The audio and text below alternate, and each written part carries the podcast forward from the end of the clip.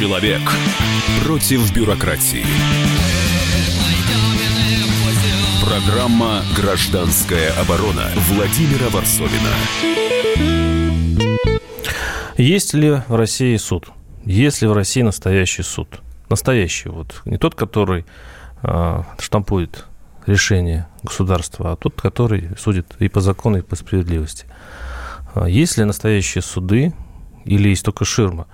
Я, когда э, этот человек, сейчас которого вы услышите, э, после выхода из тюрьмы сказал вот то, что сейчас он скажет в эфире «Комсомольской правды», я, мне стало уж больно. То есть человек благодарит, что, что он вышел из тюрьмы, кого угодно, но только не саму систему справедливую, гуманную, правоохранительную, судебную. Это Павел Устинов, актер, которого, который просто шел по улице, которого просто задержали, повалили, и за это же он получил 3,5 года. А за него вступилась общественность, как мы помним, и его также мгновенно освободили. Вот что он сказал при выходе из тюрьмы. Послушаем. Честно, у меня смешанные чувства. Я чувствую, что я освободился. Это прекрасно, что я встретился со своей семьей. Я их увидел, наконец-таки, за это долгое время. Одновременно, конечно, это же не конец пока еще. Я сейчас особо не владею информацией, потому что я находился в тюрьме, не было выхода ни в интернет, никуда. Мне кажется, конечно, это Константин Аркадьевич Райкин, который все это запустил, который все это развил, и, конечно, подхватившие его актеры, люди творческие, нетворческие, вообще незнакомые мне, я им всем, я всем, люди, я вам всем благодарен за это, потому что это очень ценно. Вы спасли мою жизнь. Спасибо. Вы спасли мою жизнь. Обращался он к своему а, цеху, по сути, потому что актеры за него ступили, журналисты за него ступились. Я так понимаю, что в России, э, в провинции, вот вся Россия смотрела на это как на очередной московский спектакль, когда кого-то посадили, а другая часть элиты этого человека спасает. А, но отсюда я вот, когда смотрел, тоже со стороны, я был в командировке из провинции глубокой, я смотрел и думал, а неужели у нас такой суд? Ведь если попадется не, а, вот не артист, не Голунов, не журналист, а обыкновенный человек, что же там с ним сделает? Это тема нашей передачи, если вообще в России суд справедливый и независимый. А у нас в студии Алексей, э, Алексей Федяров, а, руководитель юридического департамента «Русь сидящая». И на дальней связи, а считайте, что в студии а, по скайпу у нас адвокат и бывший судья, который, надеюсь, нам расскажет психологию русского судьи, Илья Уткин. Илья, здравствуйте, вы слышите нас? Да, здравствуйте, слышу. Через слово, но слышу. Держитесь там, да, я надеюсь, что вы... А, главное, чтобы вас было слышно. А, вот я хочу спросить Алексея Федярова, вот он ходит по судам, защищает, э, скажем так, тех, кто называют и политзаключенными, и обычными людьми. Есть ли у нас суд? В том понимании слова, которым вообще-то нас учили в школе что это те люди, которые разбираются досконально в доказательствах, которые понимают, что э, в их руках судьба человека, что нельзя ее сломать, что надо судить по, а, по совести. У нас есть суд? Судебная система в России, конечно, есть. Система как легалистический инструмент, наверное, как а, институция легализма – но говорить о том, что судья в какой-то момент задумывается о том, что в его руках судьба человека, и ему нужно ее не сломать, наверное, было бы преувеличением. Тут, э, конечно, да, люди эти, которые работают с судьями, которые как они сами, сами о себе стали говорить уже сейчас в последнее время, мы на службе, в судейской службе. Я вообще не принимаю этот термин, судейской службы быть не может.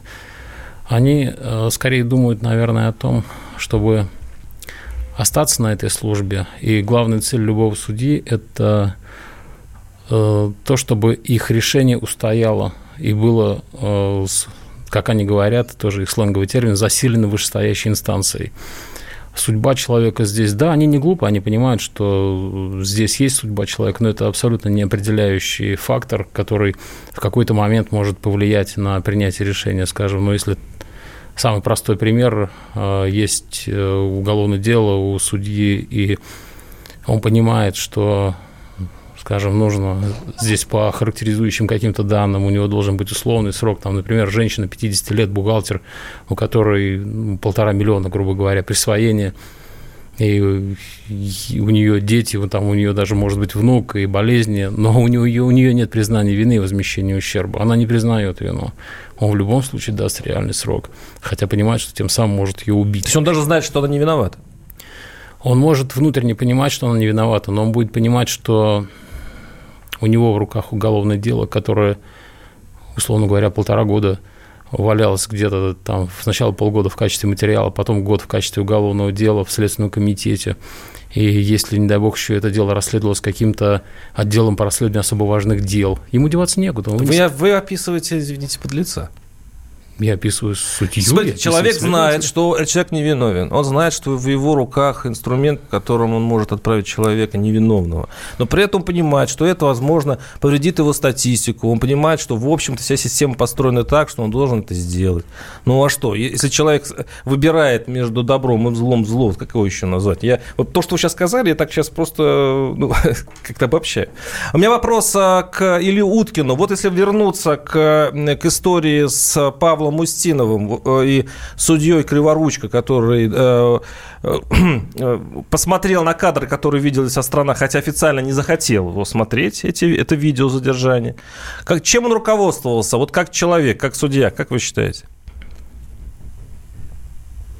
Ну, вы прям просите меня кучу всяких этических норм сейчас нарушить, чтобы я прокомментировал конкретное дело, в котором я как адвокат не участвовал. Ну, а? вы же бывший ну, судья. Давайте да, сделаем да. следующим образом. Угу. Я набросаю самую общую, самую общую фразу набросаю, да, а каждый будет вывод делать сам. Чем руководствовался? Алексей все правильно сказал, все по полочкам разложил.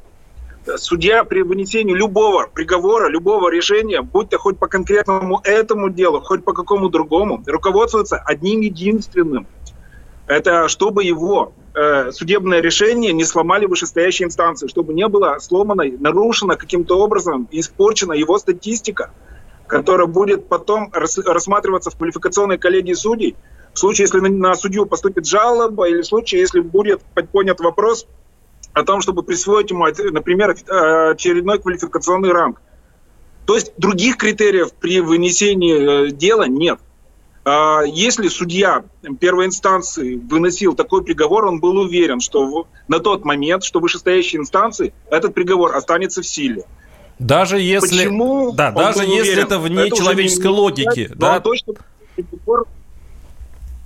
там у нас задержка ну, идет. Еще раз повторите вопрос. Даже если это вне обычной человеческой логики, как вот в случае с Устиновым, когда все ну, как бы кадры показывают, что человек просто упал, и э, по пути там, может быть, упал и полицейский повредил себя от этого падения, потому что он его задерживал плеч, плечика, как уже в, в частушках у нас пишут про Росгвардию. И за это вот он взял и три с половиной года, видимо, понимая, что именно от этого ждет, э, именно этого ждет его высокостоящее начальство. И этот, именно этот приговор его утвердят. Почему в нем такая была уверенность, что именно этот приговор да. устоит? Но видите ли, в чем дело? Чтобы подойти к, именно к этому приговору, нужно проанализировать, как к этому приговору вся судебная система шла последние годы. А, шаг за шагом суд все больше э, сплетался с государственным обвинением в экстазе. Все, меньше, все меньшую роль играла адвокатура. И это приводило к тому, что э, любые приговоры, которые лет 15-20 назад были бы немыслимы в суде, они все проходили, э, то есть государственное обвинение э, выходило в суд с такими уголовными делами, которые раньше просто немыслимо было, что они, что они будут рассмотрены в суде, а все суд первой инстанции выносил такие приговоры, которые поддерживал гособвинение, все меньше слушали адвокатуру, и это привело к тому, что вот вы, был вынесен приговор по Устинову. Это все шаг за шагом за последние 15-20 лет это все привело к той системе, которая сейчас есть. Все постарались, все сформировали то, что мы имеем на сегодняшний день. Я напоминаю, наши студийные... То есть это не какое-то особенное дело, это, это не какой-то особенный приговор. Это результат формирования системы за последние несколько десятилетий. А сейчас хочется все-таки понять, почему система движется именно в этом направлении, так единодушно, и таща за собой и судебную, все, э, весь судебный состав, всю прокуратуру, вот она тянет туда, туда, где за слово могут посадить, за, а, за, если ты вышел на улицу в неположенное время э, и месте, может посадить. Ну, зачем? Просто хочется понять логику. 8 800 200 ровно 9702 наш студийный телефоны.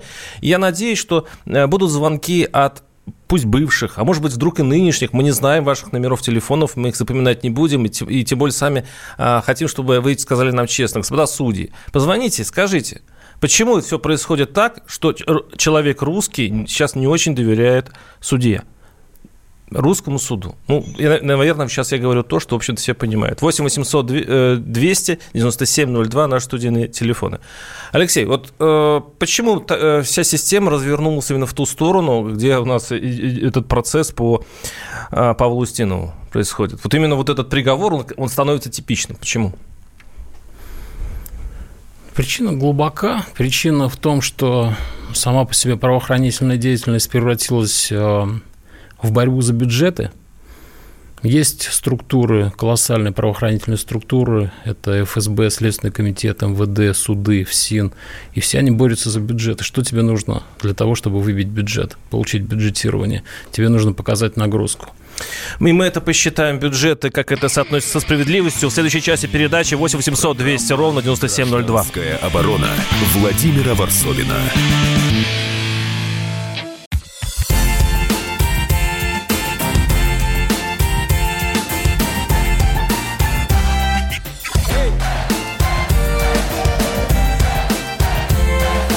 Прекрасная пора.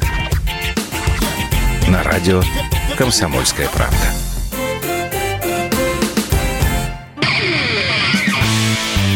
Человек против бюрократии.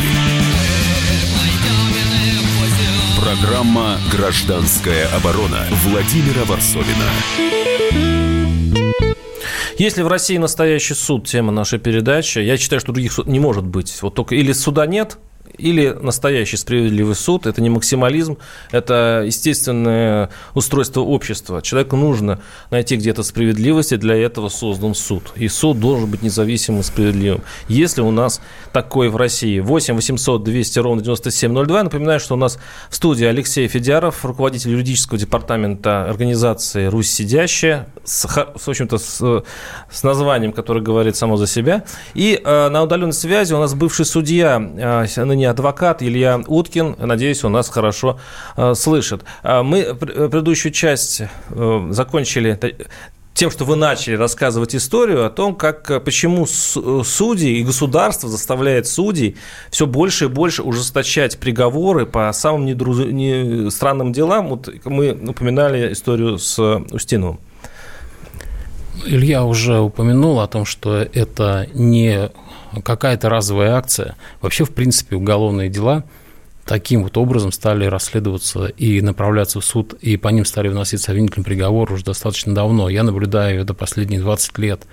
Это история, которая достаточно характерно для всех регионов России. Да, действительно, если ты находишься где-то там, условно говоря, на моей родине в Чувашии смотришь на то, что происходит в Москве, это кажется какой-то междусобойной тусовкой, но при этом ты же видишь, что у тебя точно так же людей осуждают по тем же самым 318 то есть применение насилия в отношении представителей власти. Эта история складывалась из-под В какой момент стали доверять сотрудникам полиции настолько, что даже э, видео перестало играть роль. Это же не вчера случилось, не с Устиновым случилось. Видео, которое представлено в суде, да, и судьи да. отказываются смотреть видео просто Более и того, приговор. Вот для вас это удивительно, а для меня вот совершенно нормально, когда я вижу, как в суде, например, э, показывают видео, судья показывает, э, в суде э, демонстрируется видео происшествия, Сотрудники полиции говорят, мы представились, мы показали документы, предложили человеку пройти и отвели его э, к автомобилю. На видео на человека налетают двое в штатском, избивают и тащат в машину.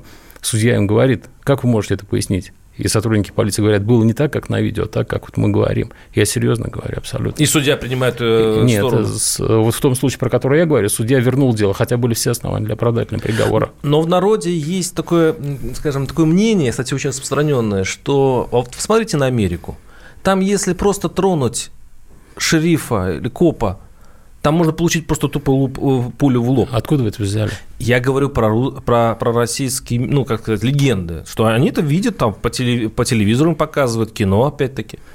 Вы понимаете, э, если вырывать, вырывать именно то, что ты хочешь вырвать, то ты это и будешь показывать. Точно так же и с нашими делами. А, у нас на связи Сергей Вячеславович Калашников, сенатор, который предлагает, э, ну, скажем так, судебную реформу. А, и если, я так понимаю, что э, так, Сергей Вячеславович, вы нас слышите? Вы поправьте меня, да, если, я слышу, если, я если я э, буду неправ, поправьте меня. Этот законопроект уже два года уже у вас написан. Это по поводу ответственности судей за принимаемые решения. Я правильно понимаю вас?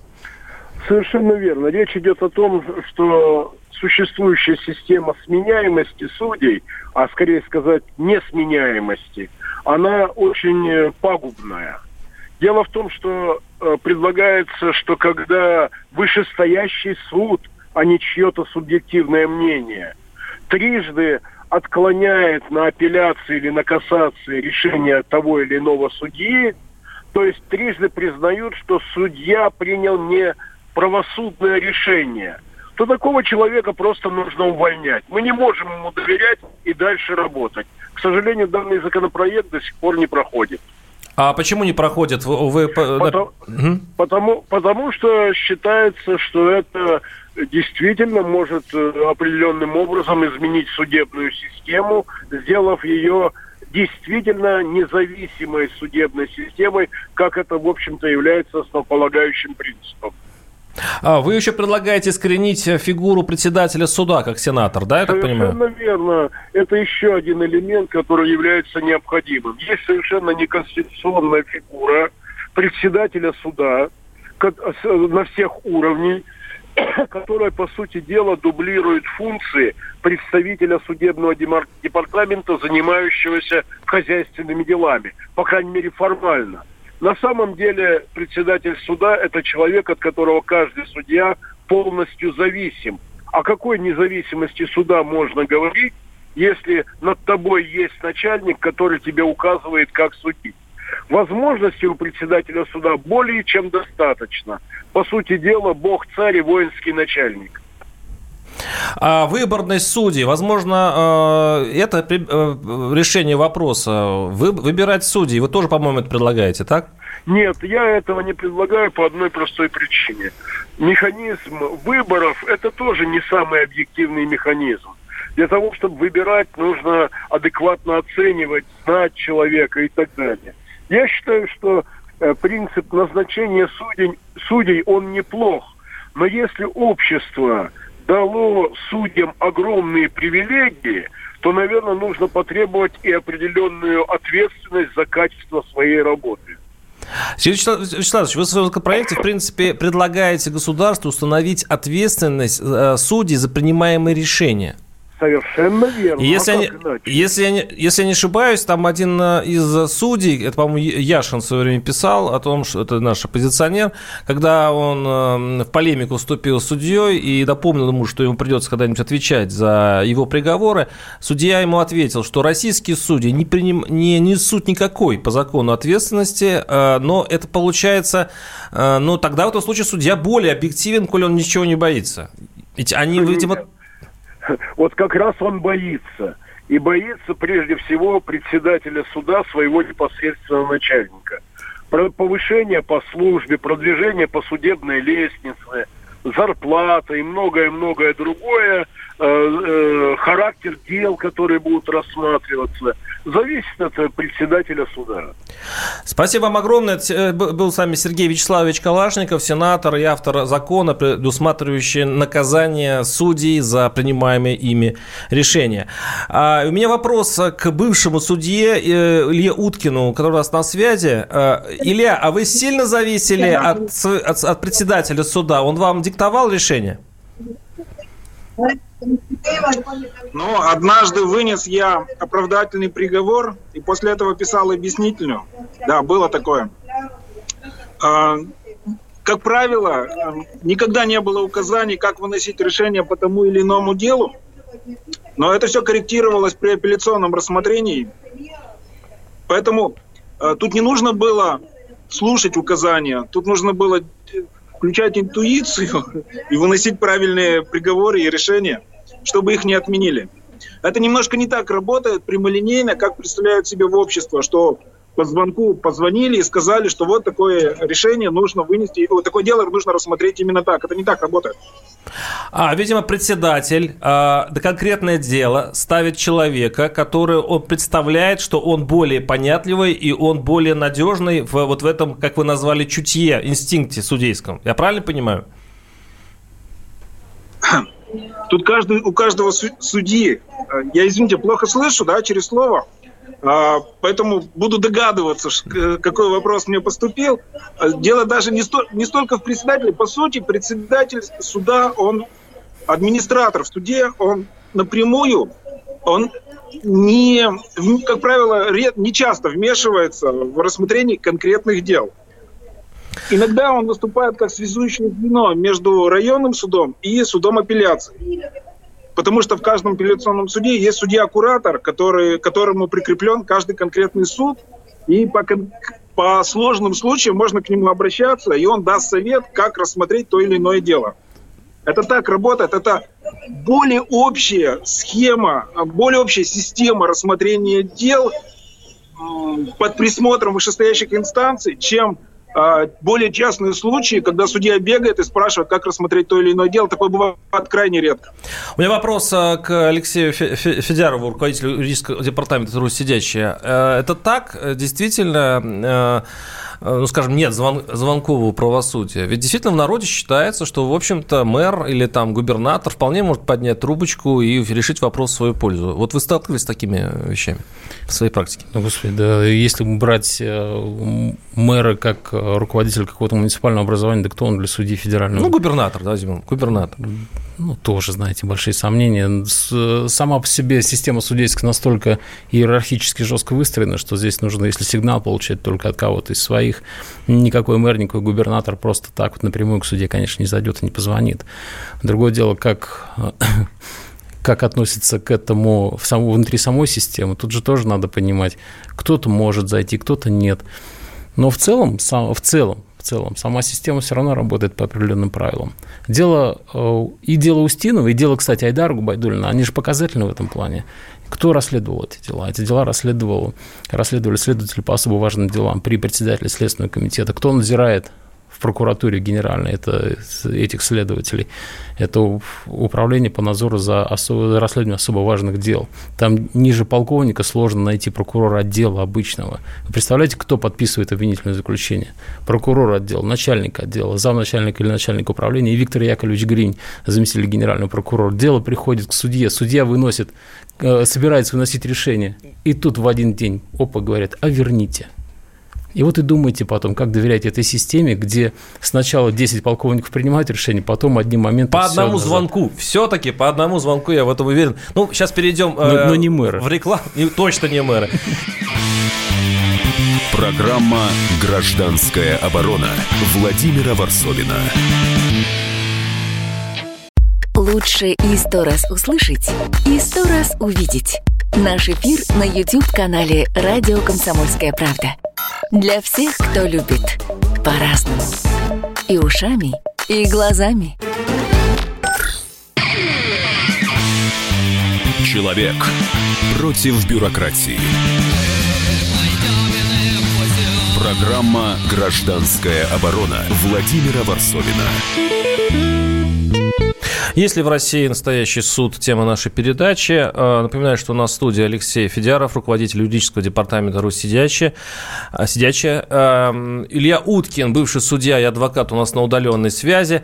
И сейчас вот мне хочется поговорить о том, что все-таки делать с судом, что, как их выходить из этой ситуации. Тем более, что слушатели пишут очень много и говорят о судьях много нехорошего, но здесь есть одно сообщение, которое я прочту.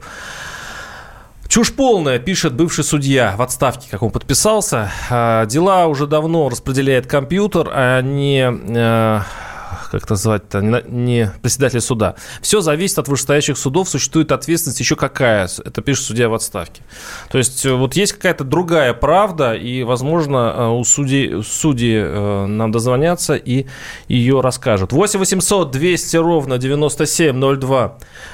Сергей из Ярославля. Сергей, слушаем вас. Здравствуйте. Здравствуйте. Вы работали я в суде, да? подробно рассказывать, где я угу. работаю. Но я действующий сотрудник. Хочу, я вот слушаю вас внимательно, что сделать, что делать, чтобы выйти из этой ситуации. Я думаю, что ничего не сделаешь, а потому что есть э, люди, облеченные властью, э, у которых есть мнение и воля. И вот, например, э, я прозвучало такое мнение, что, конечно же, не мэр позвонит. Вот вам конкретный случай. Один наш городской застройщик строит дом, все, согла... все документы, все согласовано, все разрешения. А рядом с, с домом многоквартирным находится частный дом, одного влиятельного человека. Ему очень не нравилось, что там начали строить высокий дом. Он обратился по связям, своим знакомствам, к вышестоящим вот, нашим чиновникам. И здесь началась самая интересная история. Были несколько заседаний суда, и э, два из них защитили э, права застройщика, а потом, э, когда, видно, человек вышел, воспользовался своими связями, вот вы говорите, мэр не может позвонить. Мэр-то прямо не позвонит, но администрация, администрация регио, э, региональной власти, она позвонила и сказала, напомнила, что не забывайте, вы получаете деньги из государственного бюджета. А дальше, а вот дальше начинают работать совсем другие законы. И кто во что гораздо. Вот думайте дальше сами. Спасибо. Спасибо. У меня сейчас вопрос, э, э, я прошу это прокомментировать или Уткина, бывший, бывшего судья. Вот, э, вот вы верите в эту историю, что, ну, я так понимаю, губернатор позвонил куда-то, и э, инстанция приняла решение, э, в которое выгодно власть придержащим. Это возможно? Все возможно, страна большая. Традиций много разных. А вам, вам пытались позвонить, когда вы были... На самом деле в каждом регионе своя практика складывается, и взаимоотношения в том числе с исполнительной властью. У нас все очень индивидуально. Вот, например, как адвокат, который работает, что называется, на земле, могу сказать, что питерское правосудие очень отличается от московского правосудия, в том числе по трактовкам норм уголовного процесса. Хотя там-то, казалось бы, что уж трактовать. В каком-то другом регионе все совсем по-другому. И уж совсем отдельная история. Кубанское правосудие, Кавказ, извините. А вообще возможно как-то все-таки ввести в России э, одинаковые законы для всех регионов, городов и людей? Это или, или на самом деле это гибкая система, по которому учитываются традиции, менталитет и прочее? Вот что с этим делать?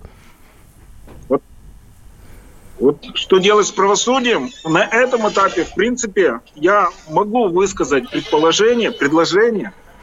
Это существенно увеличить э, количество э, статей Уголовного кодекса, которые должны рассматривать суды присяжных и вести ответственность за вмешательство председательствующего судьи в работу присяжных судей. Вот на этом этапе это то, что может здесь и сейчас исправить ситуацию. Все остальное это нужно решать более системно. В том числе, в первую очередь, менять законодательную базу, которую в последние годы сильно испортили у нас когда она принимали изменения в Уголовный кодекс, в Уголовно-процессуальный кодекс. Вкратце так. 8 800 200 ровно 9702, напоминаю, наш студийный телефон. А давайте послушаем предложение о том, как изменить э, нашу судебную систему. Георгий Бофт, политолог, вот он видит это так. Послушаем. Выборность судей гораздо более интересная штука. И причем председателей судов надо ликвидировать как класс. Не надо над судьями, чтобы были надсмотрщики. Судья он должен быть в соответствующей инстанции независимым. Им не, не должен руководить председатель суда никакой. Не, ну, это вообще должность не нужная. Не нужно никаких председателей судов. Есть суды районные, есть суды городские, есть суды там еще какие-то, верховные и так далее. Вот есть вертикаль. Не надо начальников никаких. А выборность – дело хорошее. У нас была выборность судей, между прочим. И в Советском Союзе была, и после Советского Союза была выборность. Тут надо провести еще вот какую работу. Нужно квотирование. У нас основная масса людей попадает в судьи из кого, они всегда стоят в стороне обвинения, или это секретари судей, которые там девочка носит, носит бумажки, потом девочка становится тетенькой и садится сама на, в судейское кресло и начинает судить людей. А из адвокатов у нас в суде идет очень мало народу, практически никто не идет. Надо сделать э, обязательным условием, чтобы в судьи шли люди, которые имеют опыт работы в адвокатуре. Не только он успел поработать значит, в прокуратуре и людей вязать следователям, да, но чтобы он еще поработал в прокуратуре. Mm-hmm. И тогда ты имеешь право баллотироваться в судьи. Причем пост судьи занимать пожизненно, с условием, что если ты совершил уголовное преступление, то тебя, соответственно, подвергают импичменту и тебе грозит тюрьма. В том числе уголовным преступлением считается вынесение заведомо неправосудных приговоров. Это был Георгий Бофт, э, политолог, его можно называть там немного, на самом деле, званий и профессий, но я у меня вопрос к Алексею. Ну, как вам такая, такая модель? Выборность суд, э, судей. Ну, люди выбирают себе судью в каком-то городке маленьком. Они уважают, вот знают уважаемого Сидорова. Его давно знают. Он, он честный человек. Он э, юридически подкован. Он закончил какой-нибудь юрфак в свое время. Почему бы не, не, выбор, не сделать такие выборы? Это все политология пределов третьего транспортного кольца города Москвы. Выборность вы, если введете в России сейчас судейскую, то убьете э, вообще единообразие судебной практики как институт вообще судебный. Вы представляете, что будет твориться в национальных республиках, где судью выбирает вот этот вот э, тейп, клан, угу. род, э, деревни. И вы представьте вот просто вот господину Бофту, уважаемому, предлагаю смоделировать ситуацию, что вдруг он оказывается в каком-то дальнем районе, в далеком селе, не буду называть регион, пусть он сам подберет себе. И судью там выбрали люди, которые из своего рода. И он на выходные туда, домой приезжает, в этот род, и у него старики спросят. И у господина Бофта случился конфликт, в котором он абсолютно прав, на заправке, например. Его побили. А задержали его самого. И судит его судья, ну, понятно, оттуда. Выборность в России судей не сработает сейчас. Сначала нужно выборы в России вернуть. 8 800 200 ровно 9702. Валентин из Казани. Валентин, слушаю вас. Здравствуйте. Здравствуйте, я юрист-международник, заканчивал Татарский институт бизнеса. Надо общественную судить и э, национализировать нефть, свет, газ. Так. Что, что я, вы хотите сказать по этому поводу? Я выбираюсь на должность президента Российской Федерации 2024. Понятно, спасибо, спасибо. 8 800 200 ровно 9702. Э, Владимир из Перми. Да, Владимир, слушаю вас. Здравствуйте бывший судья Уткин лукавит, конечно. Он тоже связан тем, что космическими зарплатами и космической пенсией своей, 1100 или 150. Он связан этим. И все судьи тоже связаны. И Криворучка, вынеся неправосудный договор Петру Устинову, тоже была связана этой космической зарплатой и будущей космической пенсией. Спасибо. Я, кстати, об этом думал, да. Ведь у них такие социальные выплаты, что вылететь из этой обоймы – это страшное дело. Илья, я прав? А, кстати, вот вы перестали быть судьей. Это, видимо, какое-то просто страшное для вашей жизни происшествие. Вот ведь вы таким образом потеряли очень много денег. Илья, вы нас слышите? Вот. Да, да, я вас слышу. Я пытаюсь сформулировать свой ответ. Во-первых, это произошло более 15 лет назад. Во-вторых, не такая уж страшная эта трагедия и была. В-третьих, упаси бог меня вернуться снова в эту систему, потому что я уже вкусил свободы адвокатской. А то, что там какие-то немыслимые социальные льготы, ну, кому как. Может быть, кому-то это и кажется немыслимыми, а я так не считаю. Пос... У меня, я живу немного ну, другими принципами. Деньги не единственное мерило, по которым я руководствуюсь в своей жизни, в своей деятельности. Но ведь в, в каком-нибудь селе судья самый богатый человек, потому что у него 100, 120, по-моему, 150 тысяч рублей, это как минимум. Э, Алексей. Ну, ну, ну, знаете, и не только на селе, я знаю судей, э, председателей судов районов, у которых вертолеты личные, Но здесь уже не про зарплату же разговор. Это, это же не нет, про подождите, разговор. это гарантия. Государство дает гарантию, ну, скажем так, не, крючочек, до которым висит э, хорошо обеспеченный судья. Он знает, чем рискует. Он знает, от каких э, зарплат э, ему придется отказаться за его принципиальность. По сути, это покупка совести. Совесть покупается не зарплатой, совесть покупается местом. Я уверяю и вас, и слушателей, что э, судьи, которые по-настоящему держатся за свои места, они живут не на зарплату, далеко не на зарплату. И вертолеты, и Геленвагены не на зарплату А ФСБ разве не смотрит за ними? А вы посмотрите, ФСБ, Черкалин жил на зарплату, Медоев жил на зарплату. Ну, ну, вы о чем вы говорите? Какие зарплаты? Есть зарплаты. У меня есть э, один приятель, э, занимает крупную должность в налоговой э, службе. Он говорит, вот недавно говорит, вызывали в собственную безопасность. И что говорит? Он руководит отделом. Вот назвали ему двух человек и говорят, ты им скажи, чтобы они хотя бы раз в месяц э, деньги с карточки снимали зарплатные. Да. 8 800 200 ровно 9702. Наши телефоны. Оставайтесь с нами. Закончим Программа через буквально несколько минут. Гражданская оборона Владимира Варсовина. Накал страстей на радио «Комсомольская правда». Здесь, что, здесь нельзя не сказать, что папа богатый. Ну, Министерство газовой промышленности. Я знаю, как гуляли. Снимали пароходы. Ну, скажи, я... только Нет, без я плохих слов. Считаю. Если у нас такая история, что даже безобидное детское песенное шоу вкладывает кирпичик в создание революционной ситуации, ну, все Взяли встало в один и, ряд вот и с этим плюнули просто в лицо. Совершенно. Андрей и Юлия Норкины. По будням в 9 вечера в программе «Простыми словами». Хорошо, будем иметь это в виду.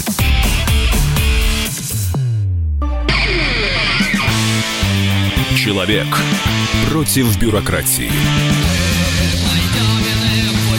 Программа «Гражданская оборона» Владимира Варсовина. Да, если в России э, суд настоящий, справедливый, тема нашей передачи. Напомню, что у нас в студии Алексей Федяров, руководитель юридического департамента «Русь сидящая», и э, Илья Уткин, э, бывший судья у нас на удаленной связи, э, с, с некими проблемами звуковыми, но все, все, все равно мы его слышим. А, и последняя часть передачи, надо, конечно, подводить какие-то промежуточные итоги. А, нужна ли такая мощная реформа, может быть, легче снести этот сарай и построить новый дом. А, потому что вот э, я, я когда готовился к передаче, я посмотрел э, реформу, царскую реформу 1964 э, года, когда император сделал примерно то же самое – и вот он, как сказал, рассмотрев все проекты, писал император, мы находим, что они вполне соответствуют желанию нашему утвердить России суд скорый, правый, милостливый и равный для всех подданных наших, возвысить судебную власть, дать ей надлежащую самостоятельность и вообще утвердить народе нашем то уважение закону, без которого невозможно общественное благосостояние. Какие золотые слова. И, кстати, эта реформа действительно помогла России. Она долгое время, кстати говоря, народовольцев оправдывали те самые независимые судьи после этих, после вот этой, там, я, я поминаю, там... Веру Засулич, Засулич Я Засулич, да, пытаюсь вспомнить. Да. А чем закончился этот процесс, вы же тоже, наверное, знаете? Напомните. Не, ну это очень распространенная история, когда говорят, что вот посмотрите, как это было при империализме, как здорово там заработал суд. Да, был один такой случай, когда Э, известный, который преподается в юридических вузах, это оправдание Веры Засулич, которая стреляла в град... с градоначальника Трепова за то, что тот приказал высечь заключенного, с который не снял шапку, при том, что уже телесные наказания были отменены. Но ведь сразу же после этого наступила жесточайшая реакция, пострадал и э, с председательствующей суда Кони, и сама Засулич тут же была объявлена в розыск и все это было отыграно моментально назад, то есть э, система среагировала моментально. Система не выстроилась. Были, да, спорадические всплески, какие-то оправдательные приговоры. Так и у нас они есть спорадические всплески, оправдательные приговоры. Или я правильно сказал? Есть присяжные. Введите вы присяжных, расширьте полномочия присяжных заседателей, судов с присяжными заседателями. И тогда будет немножко другая система. И по поводу председателей судов, ну, конечно, просто убирать у них все полномочия. Если их оставить, то в качестве завхозов, и чтобы сами ни в коем случае не принимали участие в судебном процессе. Эх, Алексей, такую сказку историческую испортили, такой миф попытался соорудить про, а, царскую, справедлив... про царский справедливый суд. 8 800 200 ровно 9702. Антон из Ижевска. Антон, слушаю вас, здравствуйте. Здравствуйте, вечер добрый. Вот слушаю, слушаю, да, то есть по поводу выборности судей. То есть раньше а, я в свое время работал в правоохранительной системе.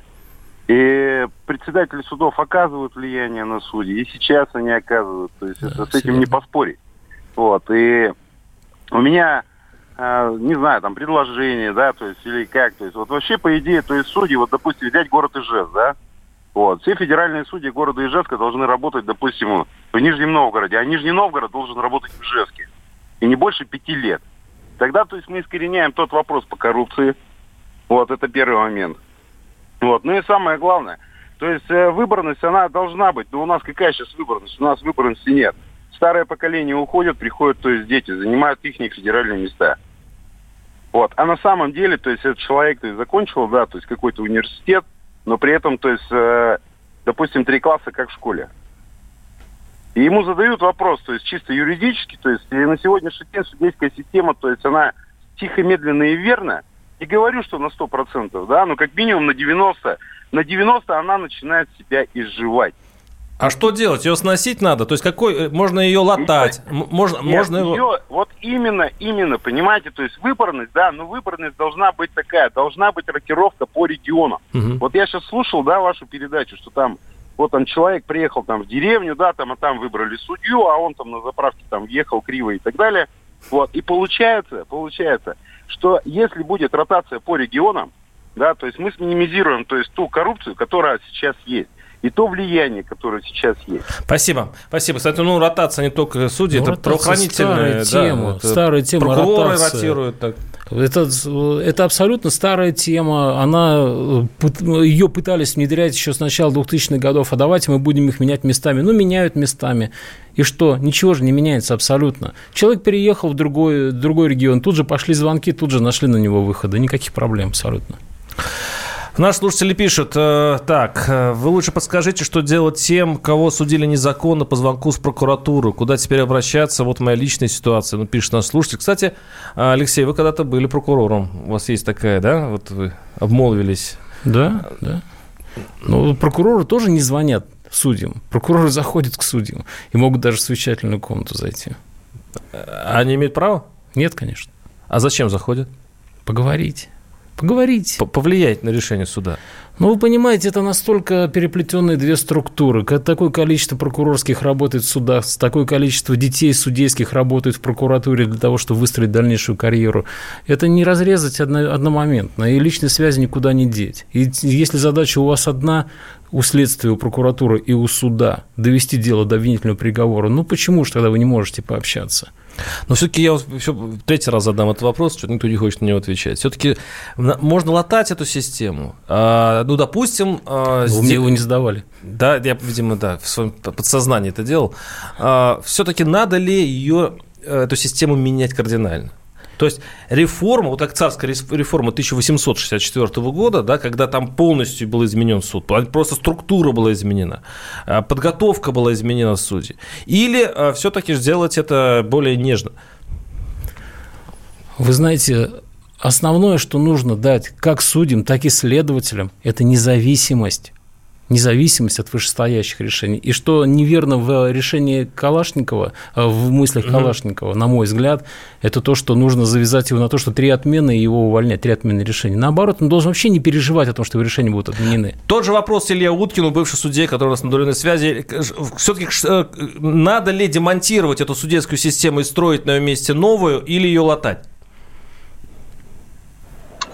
Если бы знать, куда движется наше общество, то надо сносить. А, потому что суд неразрывно связан с обществом, с его развитием.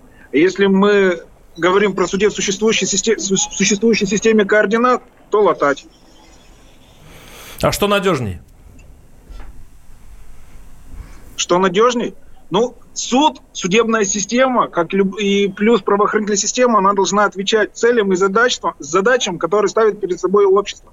Если у нас общество куда-то развивается, куда-то двигается, да, то надо под эти задачи и строить общество. Ну, это все теория государства и права. Есть такая наука на юридических факультетах, первый курс. Там все это, в принципе, разжевано. Если мы говорим о том, что, что в России улучшить, подлатать, да, это, этим можно сейчас заниматься.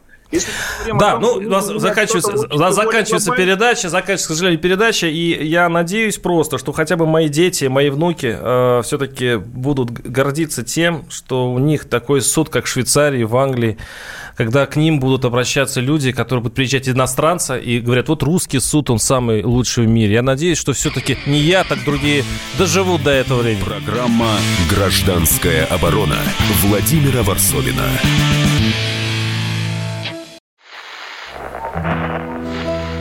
Самара 98,2. Ростов-на-Дону.